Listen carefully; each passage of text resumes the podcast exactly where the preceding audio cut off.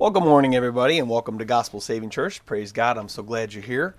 I hope you did not come to church today to be entertained because that's not why we're supposed to come to church. We're supposed to come to church to learn how to follow God, to follow God for the first place, and learn more about Him. So I hope you didn't come to be entertained because I'm not an entertainer. I'm a pastor, I'm a leader of people, and so I hope you came here to learn more about God and about Jesus Christ. If this is your first time here, hello, I'm Pastor Ed Spagnoli, and I come to you from McKinney, Texas, and this is Gospel Saving Church, one of God's true churches of these last days, and this is our weekly broadcast of truth from God's Word. All right, well, we always start out with a word of prayer, so if you'd please join me and let's pray and ask God to help us because we know that the Word of God says that we can't understand the Bible or His Word unless He helps us by His Holy Spirit. So join me, please. Lord, Thank you so much, Lord God, for your word today. Thank you so much, Lord God, for bringing us all here. Thank you so much for your love and your great goodness, Lord God. We do pray, dear God, again today, Lord God, that you would help us. Please, God, help us. We we know that apart from you, apart from Christ, we can do nothing, Lord God. And that's even understand the ways of you and the things of you. So, Lord, please help us to understand your ways and the things that you want from us, Lord, and the things that you want to tell us today, Lord God, in your word.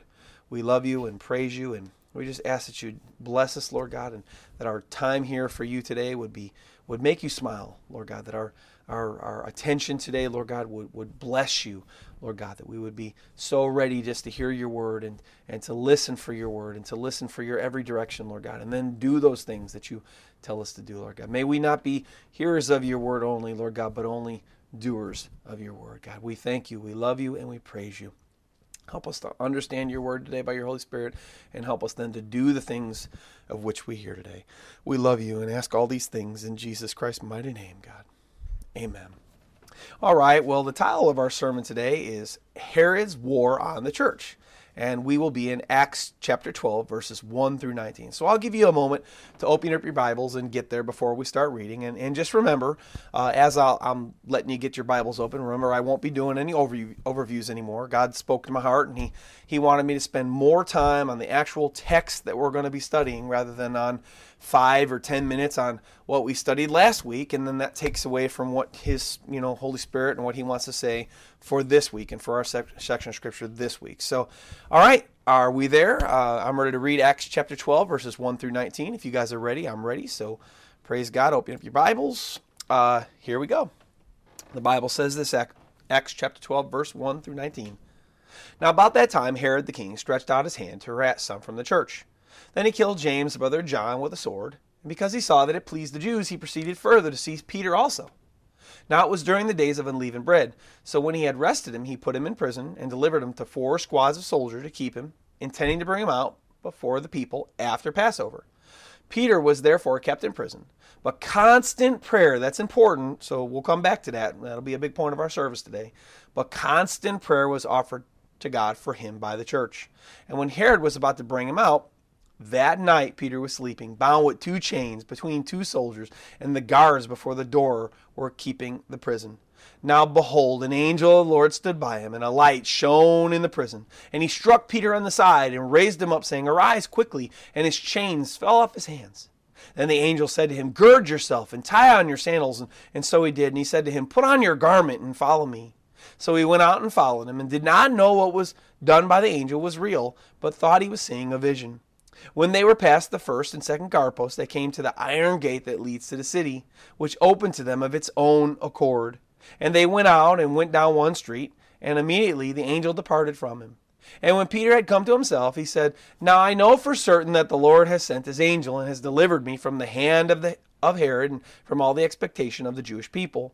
So when he had considered this, he came to the house of Mary, the mother of John, whose surname was Mark, where many were gathered together praying. They're still praying. Notice that. That's we're going to focus on that today too in our message. And as Peter knocked at the door of the gate, a girl named Rhoda came and answered. When she recognized Peter's voice, because of her gladness, she did not open the gate, but ran in and announced that Peter stood before the gate. But they said to her, You are beside yourself. Yet she kept insisting that it was so. So they said, It is his angel. Now Peter continued knocking also, and when they opened the door and saw him, they were astonished. But motioning to them with his hand to keep silent, he declared to them how the Lord had brought him out of the prison. He said, Go tell these things to James and to the brethren, and he departed and went to another place. Then, as soon as it was day, there was no small stir among the soldiers about what had become of Peter. But when Herod had searched for him and not found him, he examined the guards and commanded that they should be put to death. And he went from the and he went from Judea to Caesarea, and he stayed there. All right, so remember last week, Luke was telling us about how God sent Christian prophets to Antioch to give the newer Christians that were there, the Hellenist Christians that were only saved, remember, for about a year at that time, the message that the Judean churches were about to be in need. Remember, they were about to go through a great famine, and God was giving the Judean, uh, the Antioch churches with the new Hellenist Christians, He was giving them the opportunity to say, hey, this is how I want you to help. They're in need, so what are you going to do? And so they helped them, and praise God for that. Now, this week, as you just saw, we have a brand new chapter with some brand new subjects. Luke starts out telling us of a new wave of persecution, or you could say war, on the church. But this time, it's not from the Jews, it's from the Romans, as we see. Again, verse 1. About that time, Herod the king stretched out his hand to harass some from the church. People believe this to be Herod Agrippa. And he was a Roman king, but not quite like Claudius Caesar. Claudius Caesar was like the god king of the whole Roman Empire, right? And Herod was a king, but he was a lesser king. He was a king that uh, Claudius had made several smaller kings, obviously, or, or governors, you could call them too, that were kind of over the regions of the areas. And, and Herod Agrippa here was uh, the smaller Roman king over the Judean region. And Herod, well, he gets motivated to bring war and persecution against Jesus Christ Church of this time. But what motivated him to even begin? Well, that's a key point. We'll focus on that a little bit now from now.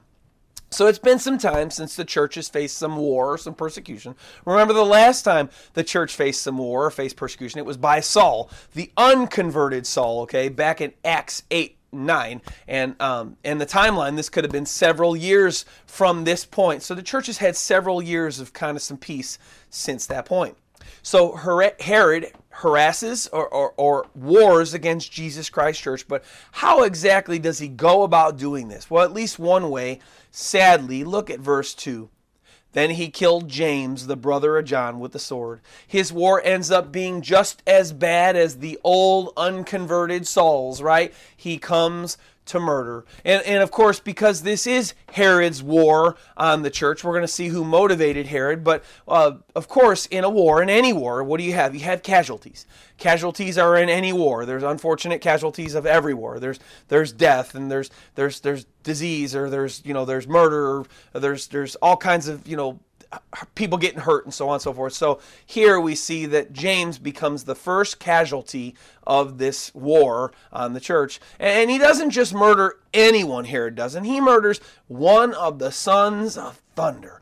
John's brother James, also nicknamed James the Greater or James the Great, not to be confused with James the Less or James the Lesser, which would be James the son of Alphaeus. Uh, John and his brother, the recently murdered James the Great, were also two of what people nicknamed the Big Three or the Inner Three or the inner circle three of Jesus Christ. You see, Jesus had 12 apostles or 12 disciples. Uh, and of course, Judas was, you know, he murdered himself. So he, he had originally 11 till they elected Matthias. I should say, until God elected Matthias, but he had three kind of inner circle three Peter, James, and John. And, what I mean by that is, of course, uh, he had like a, a, a three that he kind of did most all his like intimate special things with. He he went up on the mount of the transfiguration and and he was transfigured before him, but he only took Peter, James, and John. And, and of course, in the Garden of Gethsemane, when he was about to be, you know, arrested and then put to death, he, he walked with the 12 after the, the Last Supper. And of course, he sat down the, the eight because Judas wouldn't have been there. And then he took, of course, he took Peter, James, and John with him, and he went a little farther with them. And then he kind of they were his close three. And Jesus did more things with the close three. And here, of course, it, it's so sad because we see that one of the close three, one of the inner three, has now been put to death. Scripture doesn't say what James did, for Herod to put him to death, but contextually here we see in this section that Herod arrests Peter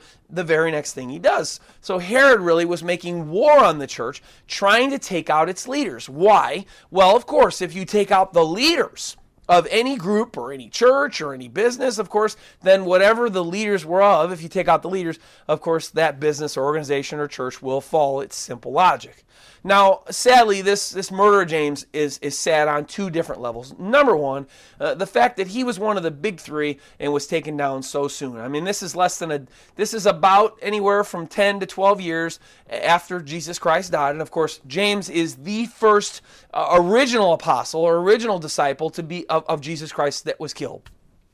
The first martyr was Stephen, of course, but Stephen was a, I'm sure he was a convert, or he might not have been one of the originals. So he was the first martyr. James being the, the James the Great, James the original James of the one of the first ones to be called of Christ too. He is, of course, the first big apostle to be brought down. And, and, and number two, the sad idea about this James being murdered is that he was never, ever, ever a huge player in the New Testament church or in the spreading of the gospel of Jesus Christ. Uh, he didn't even write the book of James, in case you're thinking, well, Pastor Ed, what about the book of James? Well, James was written by Jesus Christ's half brother James, who was one of Mary's other children, of course. So he wasn't even the James that wrote the book of James. James was just, he was a figure and he was a head in the church, but we never read about any of his exploits, if he even had any, other than, of course, we know that he was one of the elders, one of the one of the original apostles that that sat on the, you know, basically the board of the church. And, and it's and it's weird that Christ didn't really do anything more with him before uh, Herod put him to death. You would think, I would think maybe, him being one of Christ's big three soldiers, right, that he would have played a huge role in the New Testament world. But but God saw fit for him to make the quick the quickest exit from all the original apostles. I, I, Jesus did say in Matthew chapter 25 that you know as he was given a parable about himself and about to go away, and that was him, him a parable about going away to heaven, and he he called some some servants to himself, his own servants to himself. And to one he gave five, to one he gave three, and to one he gave one talent. And of course, when he came back, he granted the one with five, five more, the three, three more, but then the one he kind of fell away. But James, he might have been only given the three or the one.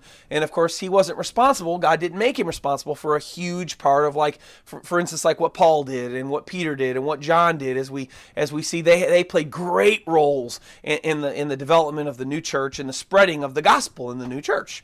And so I just find it shocking that that you know James wasn't a bigger player, and it's sad that he wasn't before he was taken down. And I don't understand why God did that, but I'm not God and I don't understand all his ways, and he's God and not me.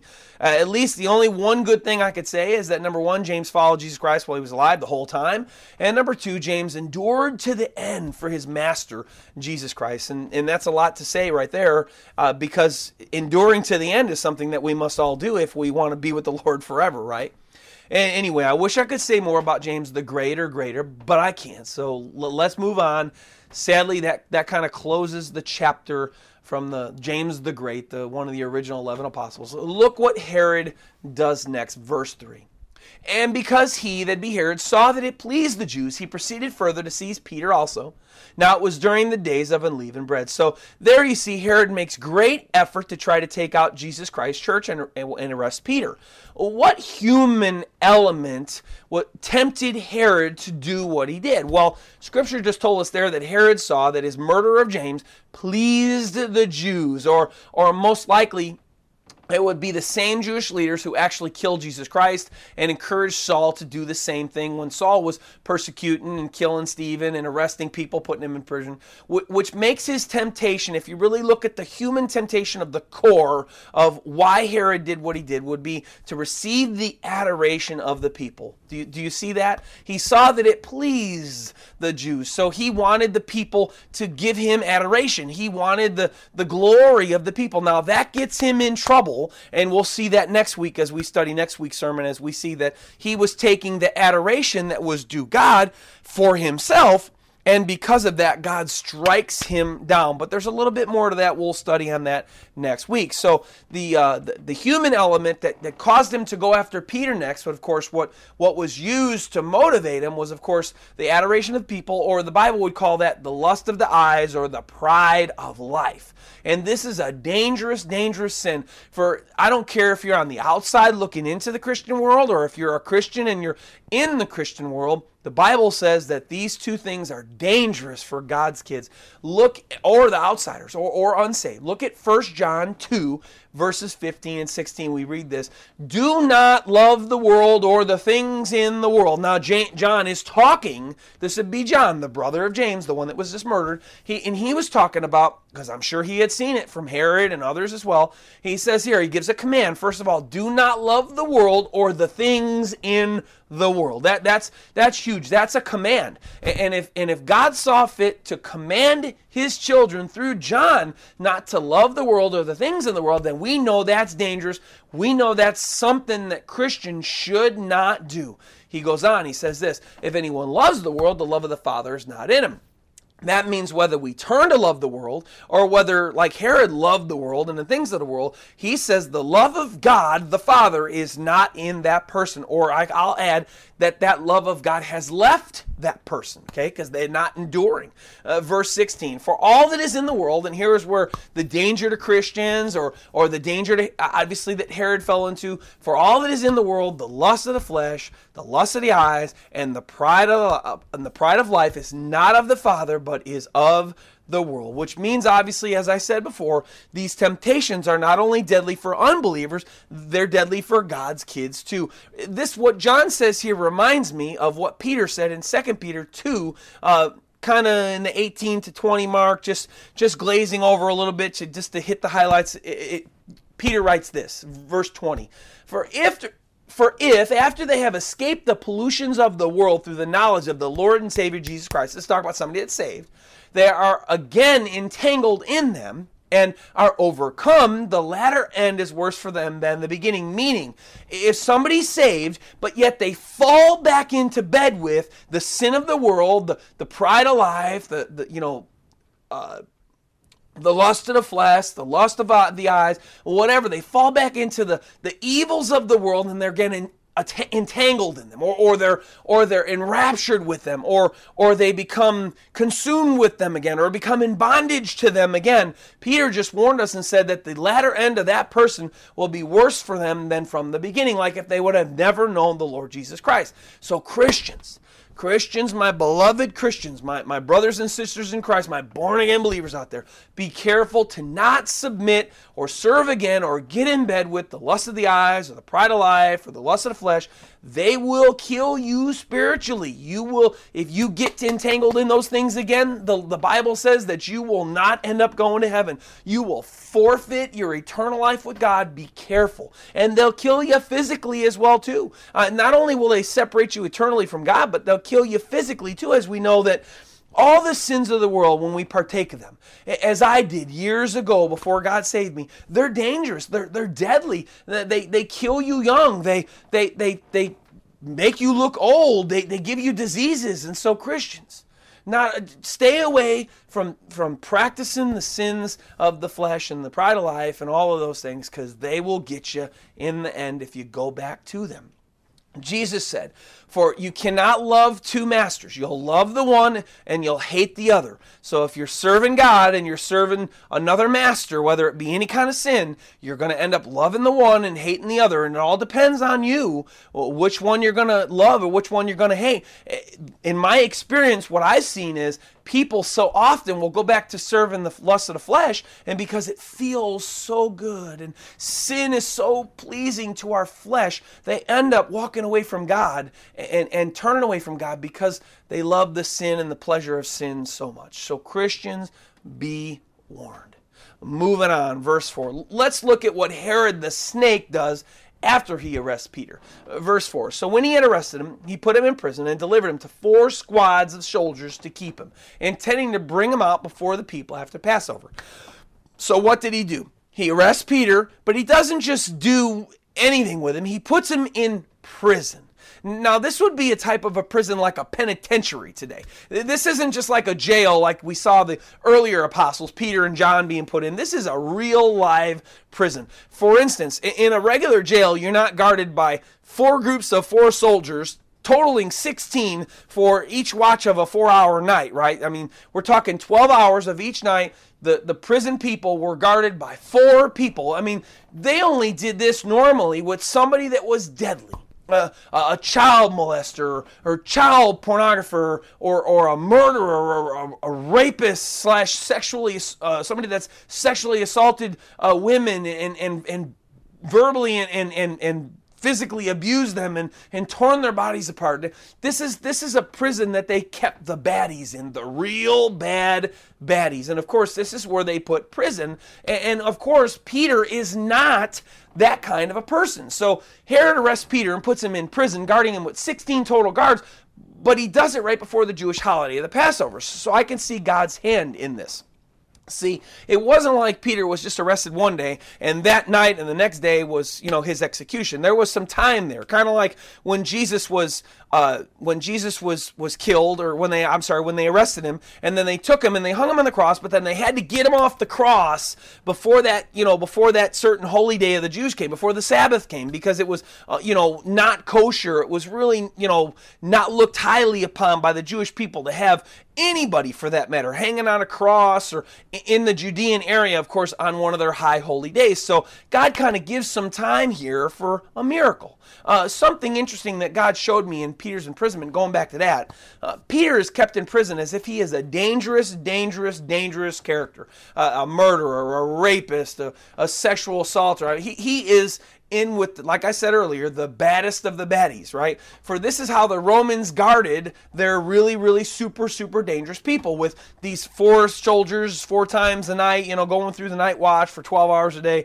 And God showed me this was Peter really a dangerous man in the human flesh type of way?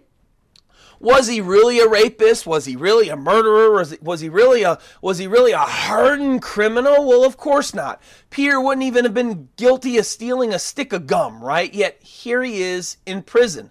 We see that he's in prison here, and you say, "Well, Pastor Ed, how do you know it's really a prison?" Well, as we read out in the scriptures, and I'll kind of point it out, but it says, as God's delivering him from prison, they're they're passing the tower gate, the, the, the towers where the you know the guard the guard towers. Well, well, that's not a jail. You don't put a jail or, or you don't put guard towers at a regular jail, uh, and you don't have a steel or iron gate that guards the city that the prison's in if it's not a real hardened prison. So this is a real hardened prison. Yet again, Peter is not a dangerous man, uh, a murderer. He's not a rapist. He's not a child, you know, a child molester. He's just a Christian and he loves Jesus Christ. So so but why a prison?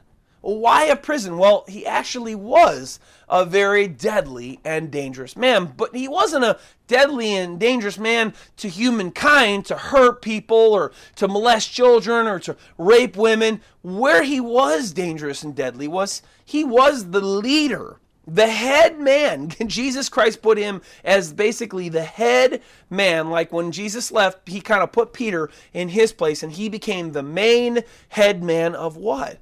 Well, the Christian church. And, and, and why would the Christian church have been a bad church? Well, it wasn't bad to humankind, but what it was deadly and what it was bad to, as Peter was the head of it, was to Satan's kingdom.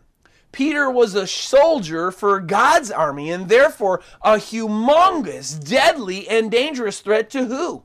Not to man's kingdom, but to well, if you're thinking it, yes, you got it right. The devil's kingdom. So we see here who was really responsible for Herod's war on the church. We see who's really responsible here for who put Peter in prison, who arrested Peter. Who was really responsible for this war? Well, it wasn't Herod, it wasn't people, it was Satan, of course.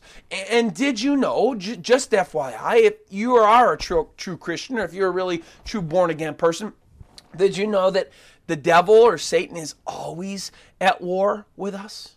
Isn't that crazy? Uh, hope you see that. I really hope you see that. Bible says that he is always at war with real Christians, and I want you to know that. And that's going to become important as we keep moving on from here, because as we see, just a recap. So, so Herod murders James, goes on. Satan inspires him to war against the church. He goes on war against James. He he he kills James. He arrests Peter, intending to take down the leaders of the church, and hence, since take down the whole church, right? Because the church, Peter, James, the apostles, the disciples, they are a huge threat to, again, not man's kingdom, but Satan's kingdom. But were the devil and was Herod the only one that was at war during this time? Well, no, we see we have a counterattack here. You see, in war, there's the allies and then there's the baddies, right? But who else was at war? We'll look at verse 5. Peter was therefore kept in prison, but. Now, there's a lot of buts in the Bible, but there are some good buts and there are some bad buts, right? There's good buts like we see here, but they were, you see, we see the resistance, we see the allies but constant prayer was offered to God for him by the church. So you see, Satan and Herod weren't the only ones that were at war with the saints. We see here that the apostles, the other disciples, the, the church members, the Christians, the followers of Christ, they were at war too, but they were at war with a little bit different of a weapon, right? They were at war against Satan and his kingdom and against his working against the church by constant prayer. So, although Peter was in prison and separated from the body of Christ, the Christians were not helpless. They were fighting for Peter by the weapon, using the weapon of constant prayer. Now, what kind of prayer is this? Is this a is this a prayer where, oh Lord, you know, be with Peter and and you know, comfort him and Lord, please if it's your will, you know, get him out of prison? Heavens, heavens, no this prayer weapon that the apostles and the disciples and the followers of Christ are, are using for Peter is constant prayer. This is a this is a they're not stopping. They're they're a consistent. They're, they keep on going. They're they're not just letting what's happened to them defeat them. They're they're taking what's happened to them and, and they're counter attacking Satan because they know where the real attack is coming from. They, they know. They're, they're not blind to the fact that this is uh, inspired of the devil. We, we see a direct attack at the heart of the church, and the apostles and the disciples and the followers of Christ were not ignorant against these devices and who they were really coming from because they were really coming from the devil, right?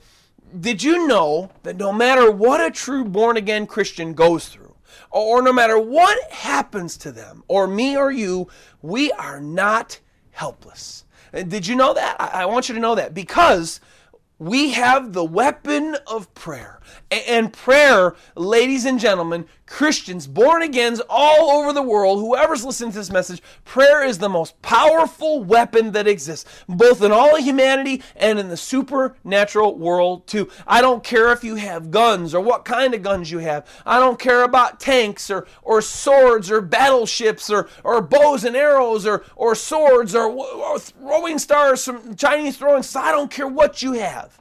No matter what ha- weapon you may have in the physical, prayer is a greater weapon than any of those. Look at what the Apostle Paul writes, the same Saul in our scripture here, 2 Corinthians 10 3 through 6. Look at what he says about prayer and how it works in the whole realm of not only the spiritual, but in the physical too. He says this. For though we walk in the flesh, we do not war according to the flesh. For the weapons of our warfare are not carnal. Christians, we don't need to use carnal weapons. We don't need guns or knives or bowie. We don't need whatever. We don't tanks or gun or, or bombs or grenades or whatever. We don't need any of that because we don't war against the flesh, right? Our weapons of our warfare are not carnal. They're not physical, but mighty in God. And, and what weapon would that be? Well, of course, we're mighty in God through our faith and through our prayer, right? For, and he goes on to say, these weapons are good for what? What is prayer good for? For pulling down strongholds. Well, what kind of strongholds? Well, you name it, you got it. Whatever kind of strongholds you got. Stronghold from sin, or a stronghold against sin that's got you. Stronghold against, uh, obviously, here we see a stronghold of Herod, and the devil had Peter, and so that was a stronghold. Uh, verse 5, 2 Corinthians 10, casting down arguments. Our weapons in God that are not flesh are uh, in prayer and our faith in God are, are good for casting down arguments? Well, arguments are a real life physical thing that we speak with our words. Yes, prayer can even defeat, uh, uh, even cast down arguments. And he goes on, every high thing that exalts exalts itself against the knowledge of God, bringing every thought into captivity to the obedience of Christ. And yes, this is true. Uh, if you've had a struggle with thoughts, I've had a struggle with thoughts. There's no sin that's not common to any man. And I can tell you, on the days when uh, I pray, and I pray and I've been asking God to help me to control my thoughts and not to just think crazy thoughts and to take every thought into captivity and, and not to just, just to think sinful things. And when I pray and when I'm diligent about praying, when I when I keep up constant prayer every day for this thing, God's been helping me. It's been getting better and my my my my mental life has been more on Christ and not in the the, the, the smut of this world, the evil of this world. And so yes, prayer and praying for these things even helps us bring every thought into captivity to the obedience of Christ. And verse 6, being ready to punish all disobedience. So, yes, Prayer does all of these things uh, when your obedience is fulfilled, of course. If only real Christians would realize that they are at war with Satan and the fallen angels.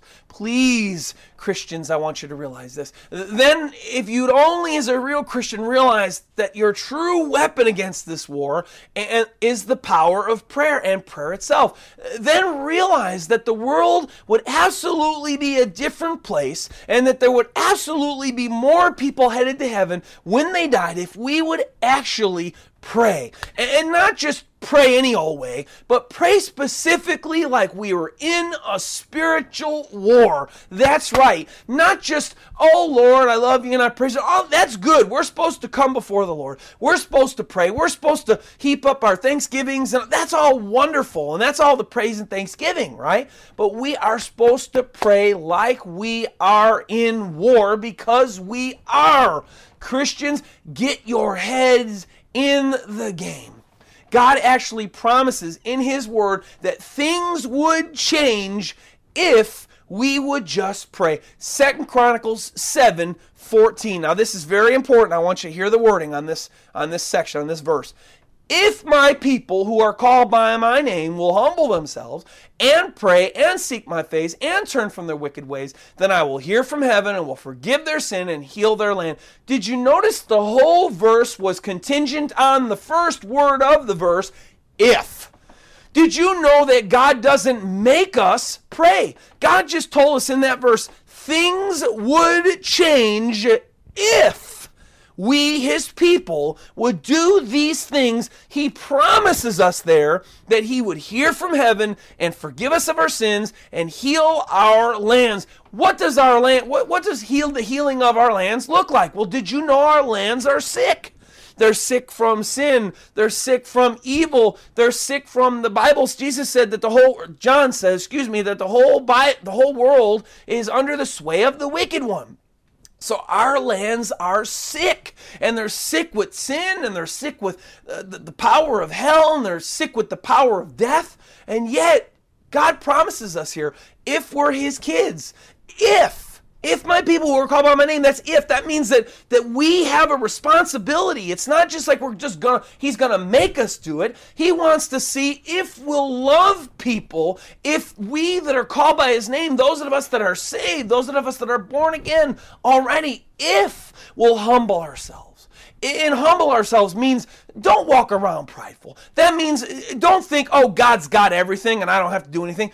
If, well, if means you have a responsibility, Christian. You have a responsibility to do these things if you care about the healing of your land and about the love of the lost that are in this world. If you will humble yourself, humble yourself, come to God, admitting you can't do anything without Him, walking humbly with Him, asking for His help, asking for His intervention in this world. If we'll do those things and pray, Notice the other things were first, then pray. Well, pray what? Pray like we're at war, right? Pray like we're really needing God and needing His help and needing Him to change the world. And if we seek His face and if we turn from our wicked ways, and yes, we all, even those of us that love Jesus Christ, we have wicked ways about us. We may not even know what they are, but we should be praying on just like David, oh God, please show us if there be any wicked way about us.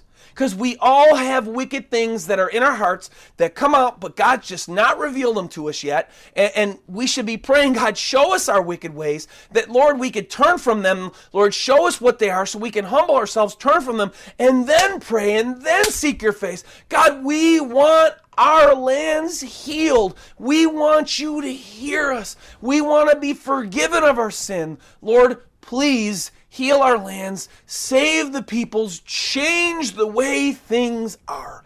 And, and how I know that prayer changes things, how I know prayer changes the heart of God is because there's more than one instance in the Bible, but you see at one point in Exodus chapter 32, the Israel, Israelites had really ticked God off bad.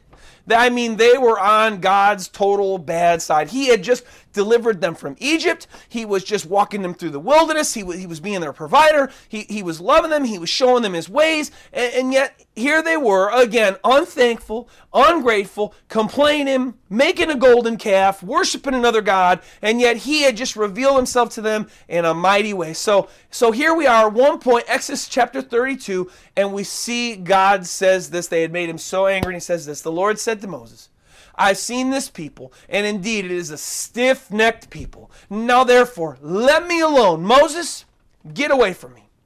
You know why? Because I stop bothering me. I got to take care of this business. I have to that the, my wrath may burn hot against them and I may consume them. Moses, get out of the way. I'm going to take them out. And you know, and you know what I'm going to do? I'm going to make of you a great nation. That means that he said, I'm going to destroy all these people and then I'm going to make you a new nation, another people, a people that are that'll really, you know, that'll have a different heart toward me. And yet, here we are, verse 11. Moses prays, and we see what happens when his people who are called by his name, if they humble themselves, if they pray and seek his face, turn from their wicked ways, we see what happens. Verse 11 Then Moses pleaded with the Lord his God. Moses interceded. He got down on his knees. Whatever he did, he threw himself before the mercy of his Lord and Savior Jesus Christ, his Lord and Savior, God Almighty in heaven, Jehovah God. And he said, God, please. And so after Moses was done praying, we don't really know how, long Moses was praying and uh, after Moses is done praying and interceding for Israel, uh, like those that were praying for Peter in the early church, like all of God's kids should be, for him to spare the lost in the world today, to spare his wrath on them, same, same, same. Verse 14, just a few verses after Moses is done pleading, we see this. And now there's a certain group of people in the world that do not believe that God changes his mind. Yet here we read in verse 14 of Exodus chapter 32, God says this Then the Lord relented from the harm which he said he would do to his people. So God changed his mind after one of his kids followed his word in, in uh, Second Chronicles 7:14, and he turned and he did not destroy, and he gave them grace after his man that was called by his name turned to him, pleaded with him, implored him, begged him, he stopped. God stopped. He changed his mind on the destruction of the people and he saved them. He allowed them to be saved. Christians, it's a picture of what we can do this very day. I implore you, please pray, intercede for those around you. Pray for your nation. Pray for your family members. Pray, pray, pray, pray, pray, pray, pray. If you love God and you love others, and I need you to pray, God needs you to pray. He says, if you pray, things will change. Pray, pray, pray, like you are at war, because Christians, you are. We really are. I hope you see that here. We are at war. Does God here in Acts 12 honor their fervent, consistent intercessory prayer for Peter? Look at verses 6 through 10. And when Herod was about to bring him out, that night, Peter was sleeping, bound with two chains between two soldiers, and the guards before the door were keeping the prison. There's your, there's your four total soldiers for that four hour period, two with him and two outside the cell doors. Uh, and verse 7 Now behold, an angel of the Lord stood by him, and a light shone in prison. I can just see this picture. What a beautiful picture. But here is the angel. He's standing in front of Peter, this great light, and what does he have to do? And he struck Peter on the side and raised him up, saying, Arise quickly. And his chains fell off his hands. You don't put chains on people that are just in jail, by the way. I told you I'd point out the fact that he was in a real hardened prison and he wasn't just like in a, in a jail cell somewhere with just, you know, one door. Verse 8 Then the angel said to him, Gird yourself and tie on your sandals. And so he did.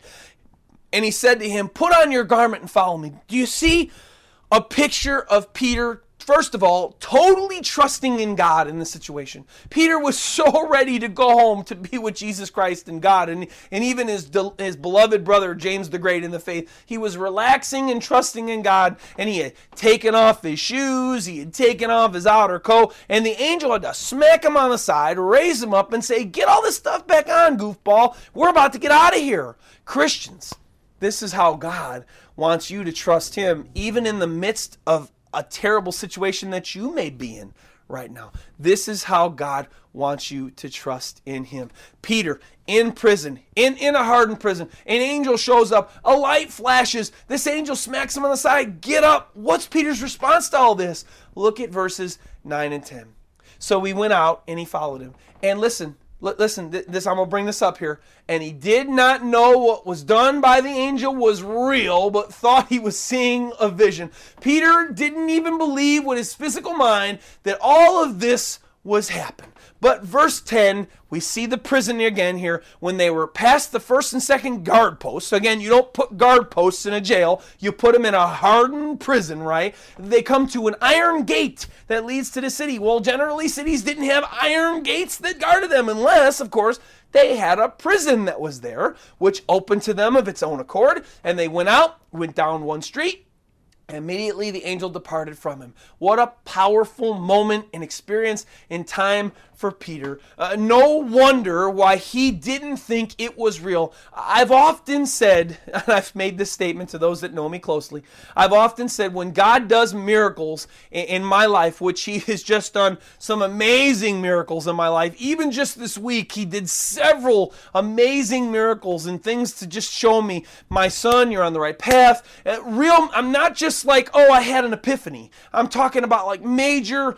and, and, and life shaking things happened to me this week, and yet God just did awesome miracles and, and, and just made everything fixed and perfect like the same day and the next day. It was absolutely amazing. And I've often said, as I had many times this week, when God does a miracle in my life, just like Peter here, my it's like my physical man can't understand it. It's like I'm like, huh? What happened? I, huh? And my physical man's going, what just happened? I don't, I don't believe that that just happened. That, that can't be. That's not real. And then Peter was the same way here. It, it looks like I'm not alone. Peter was there right at this moment too.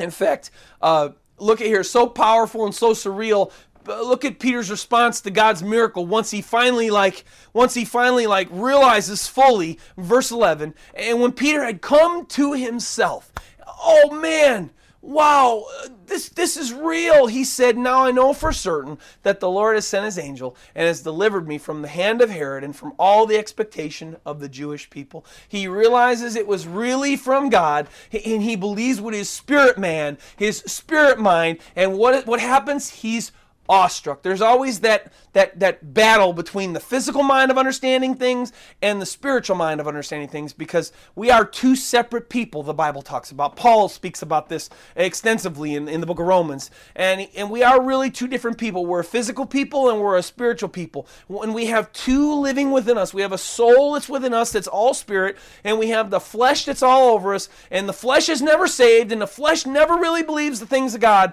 but the spirit man is the one that believes and we see here peter the same thing.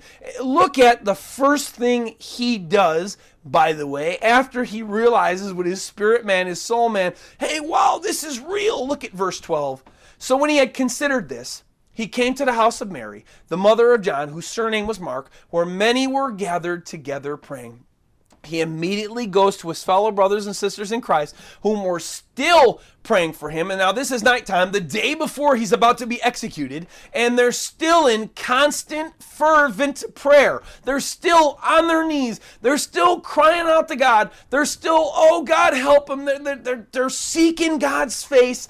They're, they're, they're, they've turned from, they're turning from their evil ways. They are Second Chronicles. This is what they are doing. And after this happens, after their prayers are answered, Peter comes back to them and he wants to celebrate God's glorious miracle, what God had just done with him in his life. I do the same thing when God does supernatural miracles in my life. I have had, again, just so many in this week alone. Uh, let me tell you what, I, I, can't even, I can't even describe to you the, the type of week that I've had and the type of day here that Peter had. Really, I mean, he was just desiring so strongly to tell these people. And you know, that's what God wants us to do. God does things in our life so that he can be glorified, so that Christ can be glorified in him, so that we can, th- those of us that are his, that we can get built up in him. That's that's one of the reasons God does supernatural miracles in our life. He loves us. That's one. Number 2, he wants he wants these things that he does to be known amongst his people so that his people can have confidence when they come to him and know, "Hey, God's with me. God's going to take care of me." And the last reason, of course, and we don't see it here, but like I had this week with all these amazing things that happened to me, I went to just this receptionist who I'm pretty sure is not, I'm not sure she's really a born again believer, and, and I started just, I'm Praise God. Look at what I had a cat I had a catastrophe today. It was a Friday and, and all of a sudden, oh my gosh, and, and praise God and, and look at how he fixed it. And he just fixed it right today. And oh my goodness gracious, and how isn't God so good? And of course, that's what God wants when we have these amazing miracles happen to us, like Peter had here. But back to these people in prayer, because it really starts with them in prayer. They were praying. They're in fervent prayer. They're praying constantly for this for this guy. Their beloved leader Peter, who, who's been in prison, and they know he's on death row, and they are effortlessly praying. How do I describe this type of prayer that they're giving to God for Peter? Uh, the best way I could, James, again, the half brother of Jesus Christ, not James the Great, he says this the effective, fervent prayer of the righteous man availeth much. We see here that this is the kind of prayer that they were giving before God. They were just on it. They weren't just praying a quick prayer here and there. They, they weren't just, oh Lord, you know, if if it's your will, Lord, you know, we, we sure do love Peter and oh in Jesus' name we pray, you know, amen. And oh no no no no no. God please on their knees, sweating, probably just like Jesus in the Garden of Gethsemane, just so strong and just, God, please, giving all of themselves to this intercession and prayer. They were praying and seeking God's face here for Peter's release like the woman in Luke 15, 8 through 10, who was looking for her lost coin. She didn't just sit back, sit on her bed, light some candle, and, and you know, oh, well, you know, glaze around the room, and oh, well, coin's gone. No, no, no, no, no, no, no, guys. To find it, she, number one, she lit a lamp, which means it was dark, and so she couldn't see anything. Number two, she swept the house. So she was lifting up furniture, looking underneath tables, moving stuff, sweeping the house. And you know, with coins, if you lose coins as you sweep, you're going to hear the coin. She was going over every inch of the room with this broom trying to find this coin. And number three, the Bible says that she searched carefully. And this is the way that they are in this effective, fervent prayer. They are righteous in Christ, because that's the only way we can be righteous, and they are effective. They're non-stop praying. Uh, see, she was bound and determined to find that coin that she lost. These guys here were bound and determined to entreat God Almighty to release Peter from prison. Wow. Look at the response Peter gets verses 13 through 15. And as Peter knocked at the door of the gate, a girl named Rhoda came to answer. And when she recognized Peter's voice, because of her gladness, she did not open the gate. She couldn't believe it either. And she was so ecstatic, she just runs off and she gets the people. Uh, she says here, but, but ran in and announced that Peter stood before the gate. She, she just was so blown away that her prayers and the prayers of the people in there were answered because I'm sure she's praying too. And, and yet here we are. Peter's here. She can't believe it. She's like, oh my gosh, her head's blowing off her shoulders. She runs in, but look at the response that she gets from those that are with her. And this next verse should give me and you and, and whoever you are and all of God's children all over the world that are reading the Bible should give us hope. Verse 15. But they said to her, You are beside yourself. They didn't believe it. They did not believe that Peter was really out there, which means they didn't believe that their prayers were being answered. They were praying fervently, they were praying consistently, they were praying like the woman seeking her coin, yet they didn't believe what they were praying for. Yet she, practices the same thing with these people, yet she kept insisting that it was so. You, you see, it doesn't just work being fervent and consistent and asking God and seeking God and praying to God. Uh, Jesus said, Ask and you shall receive, seek and you shall find, and knock and the door will be open to you. Well, she uses that same principle with them, and yet she kept insisting that it was so. And so they said, It is his angel. They still didn't believe her. They still didn't believe that God had answered their prayers, yet they were praying so diligently. They were fervently, fervently and diligently praying and seeking God's face for Peter's release, like the woman in Jesus' parable who was looking for a coin, but they did not really believe that God was going to answer their prayers because logically, if they would have been believing that He was going to, they would have believed Rhoda when she came to give them the news that their prayers were answered, that Peter was outside. So it's it, it, it, it's sad. Listen, I'll never, ever, ever tell you you should pray a faithless prayer, ever. I, I myself know that God's word says that it, nothing but faith pleases God. And, and I know that. But that doesn't stop the reality of the fact that they were praying with little faith or no faith at all because they didn't believe when Peter finally came. Yet, thanks be to God for God. Thanks be to God for 2 Timothy 2:13. If we are faithless, he remains faithful. He cannot deny himself. Praise God. Thanks be to God for God. He showed us that he listened and answered their prayers and it must have been due to the fact that they were just they were just they wanted it so bad and they were just asking it so bad and and aside from faith jesus again jesus said ask and you shall receive. This isn't just a well lord you know can i have that okay in jesus name i pray amen. God if if there's something that we are in desperate need of we know god knows it but we also know that the bible advocates us coming to him in prayer consistently and fervently and over and over and over and over again as jesus gives us in parables,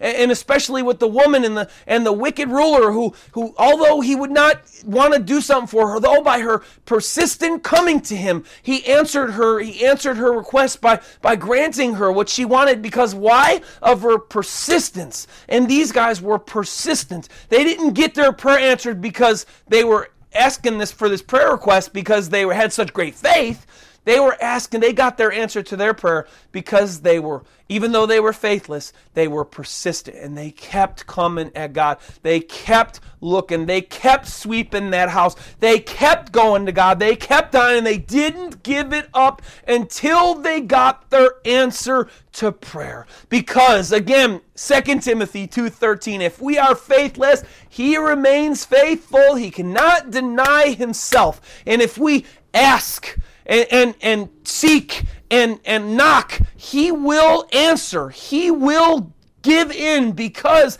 that's the kind of God that he says he is in his word. And that's the only way we know God is through his word. Now, I've heard many, many times from one of God's faithful prayer warriors that he often has a terrible time believing the answers for the intercessory prayer that he's praying for this world and for his family and so on and so forth. Feelings wise, he feels like as he prays, sometimes he's a million miles from God which he knows that just like when the stars are hidden, right? We know God is still, we know the stars are still there just because the sun hides them when he comes out uh, or it comes out. We know that stars are still there. We don't have to see them to believe in them. Well, same thing. He, he knows that God's with him, he knows that God's hearing his prayers, but he feels faithless. His brain's telling him this, his brain's telling him that. Oh, that's not real. Oh, you're never going to get this. Oh, you're never going to go, God, you know, this, that, and the other thing. Yet he keeps praying. He keeps fervently going after God. He keeps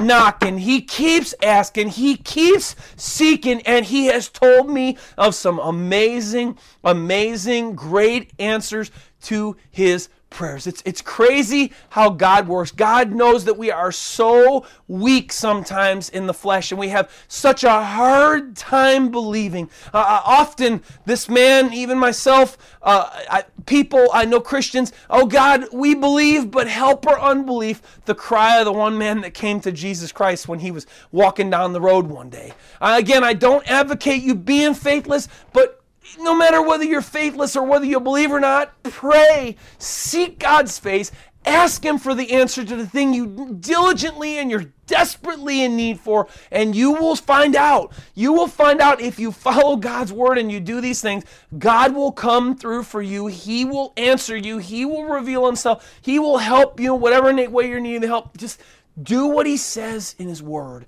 His word is, is how we know Him getting back, finishing up, look at Peter. Uh, he knows how to be fervent and persistent in, that, in what he's asking for, just like Jesus Christ taught him, right? Because even like I said earlier, just how Rhoda kept pestering them and how, being persistent with them. Peter, now remember, he's left at the gate and Rhoda's gone away. And here we hear Peter, he wants to get in. He doesn't want to be standing out there. He's a wanted man. He was he's an escapee from prison. So he keeps going, verse 16 through 19. Now Peter continued knocking. He again he knew what worked with God would work with people too. Uh, he keeps going on. And when they opened the door and saw him, see, so that worked with them too, right? They were astonished. See, this persistent and fervent and asking even works amongst mankind verse 17.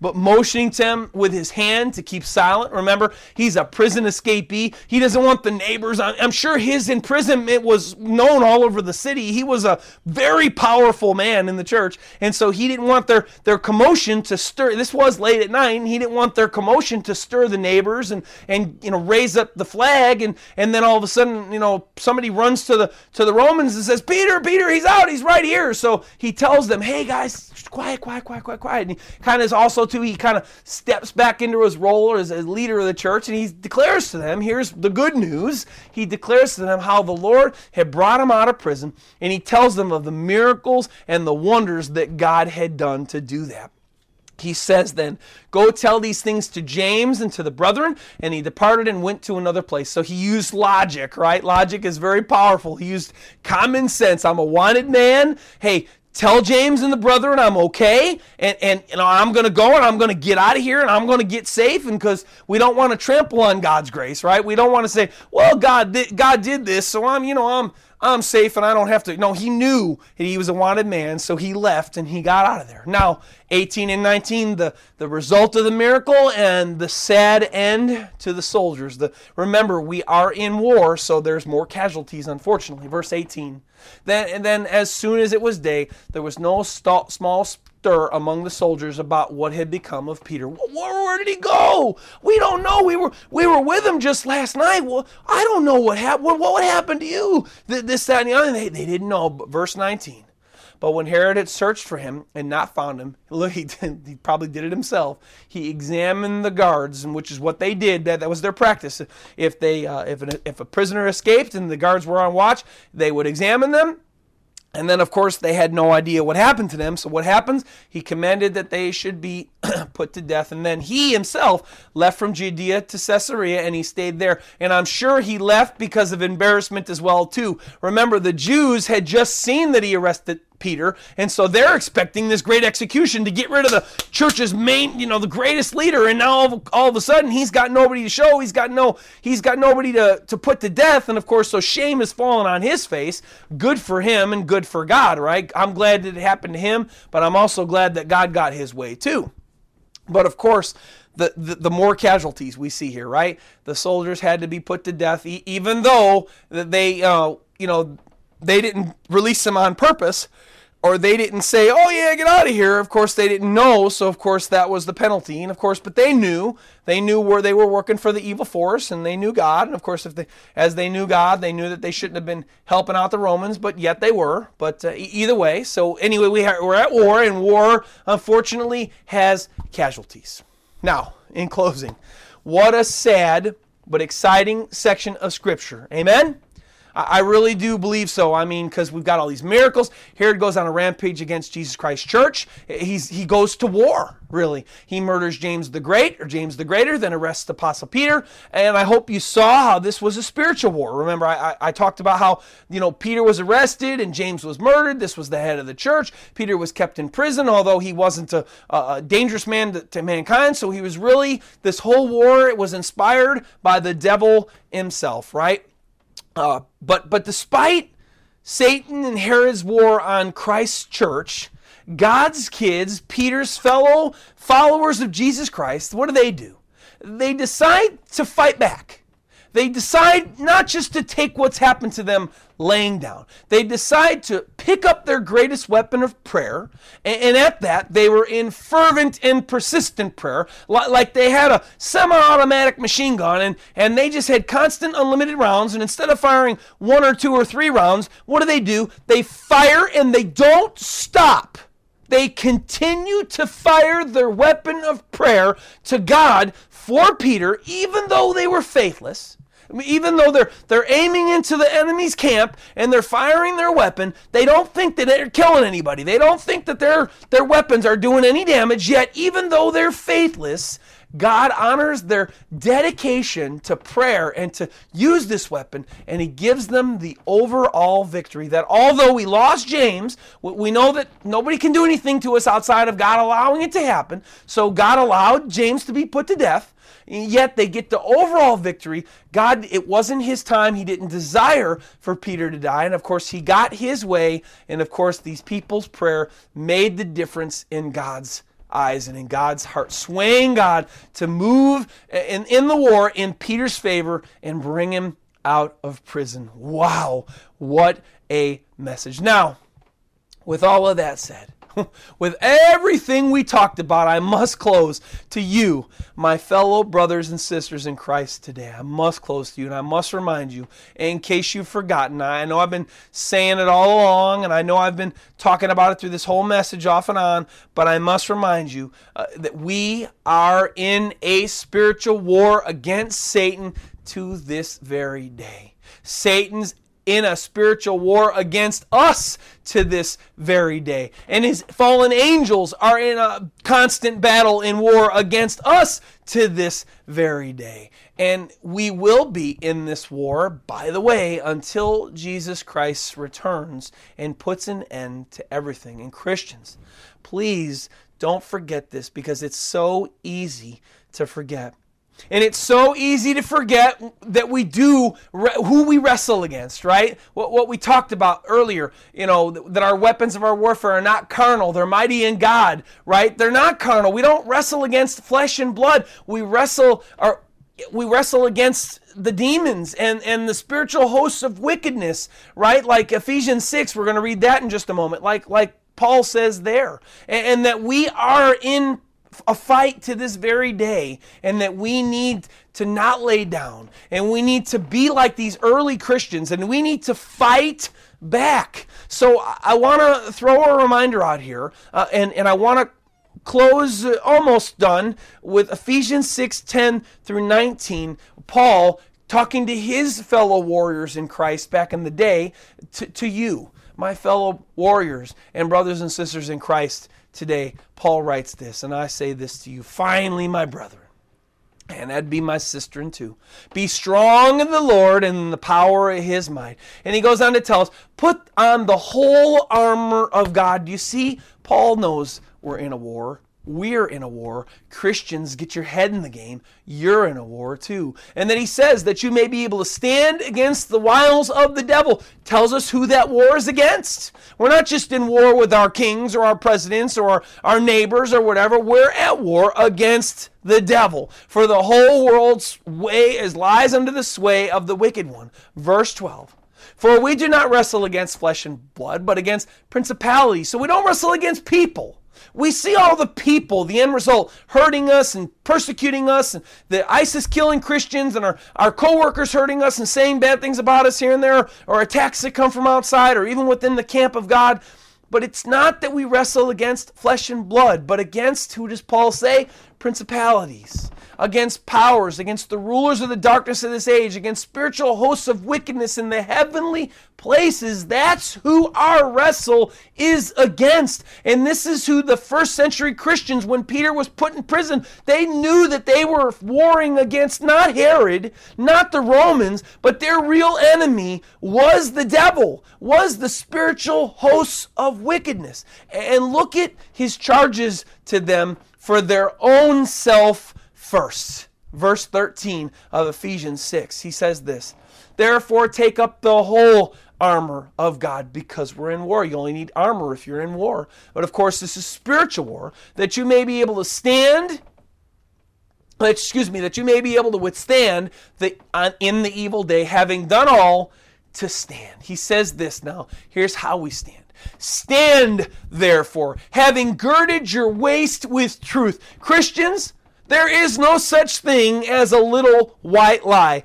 God said, makes this the first way that we are go- that we're going to be in this war because He says, "I don't want you lying. You need to be surrounding yourself and filling yourself and speaking from yourself the truth." Christians, we cannot pray for others. We cannot pray for this world. We cannot expect, just like we read there in Second Chronicles, right? Second Chronicles 7:14 If my people are called by my call by my name will humble themselves and pray and seek my face and turn from their wicked ways. Lying, Christians, lying is so easy. Oh, my wife's food, my wife's dish. Oh, honey, it was so wonderful. Oh, it was so delicious. And it was probably the worst thing you ever made or she ever made, but you don't want to say anything because you know you don't want to hurt her feelings. Christians, this is still a lie. This is still a lie to deceive her, to make her think that what she made was good anything like this. This is a wicked way that you must not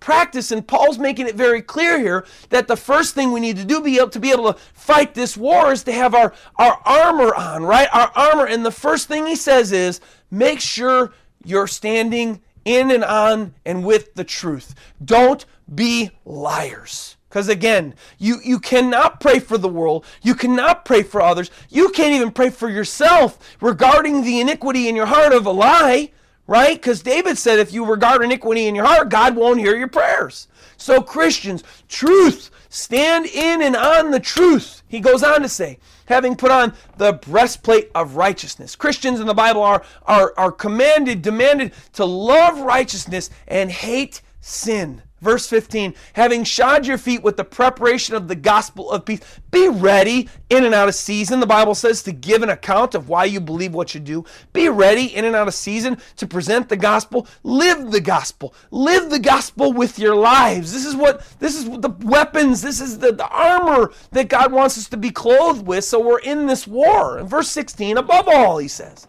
taking the shield of faith with which you will be able to quench the fiery darts of the wicked one. We know that we cannot stand with God unless it be by faith. Peter tells us that we're kept by the power of God through faith. And we know this is how we stand with God by faith. And then in the ways which He told us to live. And then verse 17, and take the helmet of salvation. Stop. If you're in Christ and you know you've been born again and you know you're saved, stop doubting your salvation. Put on your helmet of salvation and know you're right with God and live like you're right with God. And then the end of verse 17, and the sword of the Spirit, which is the Word of God. And then, now that we've done this, uh, verse 18, and then Paul and, and to Timothy in 1 Timothy 2, praying always. Now comes the prayer for others. With all prayer and supplication in the Spirit, being watchful to the end with all perseverance and supplication for all the saints, for everybody else, for all your brothers and sisters in Christ. And then Paul to Timothy in 1 Timothy 2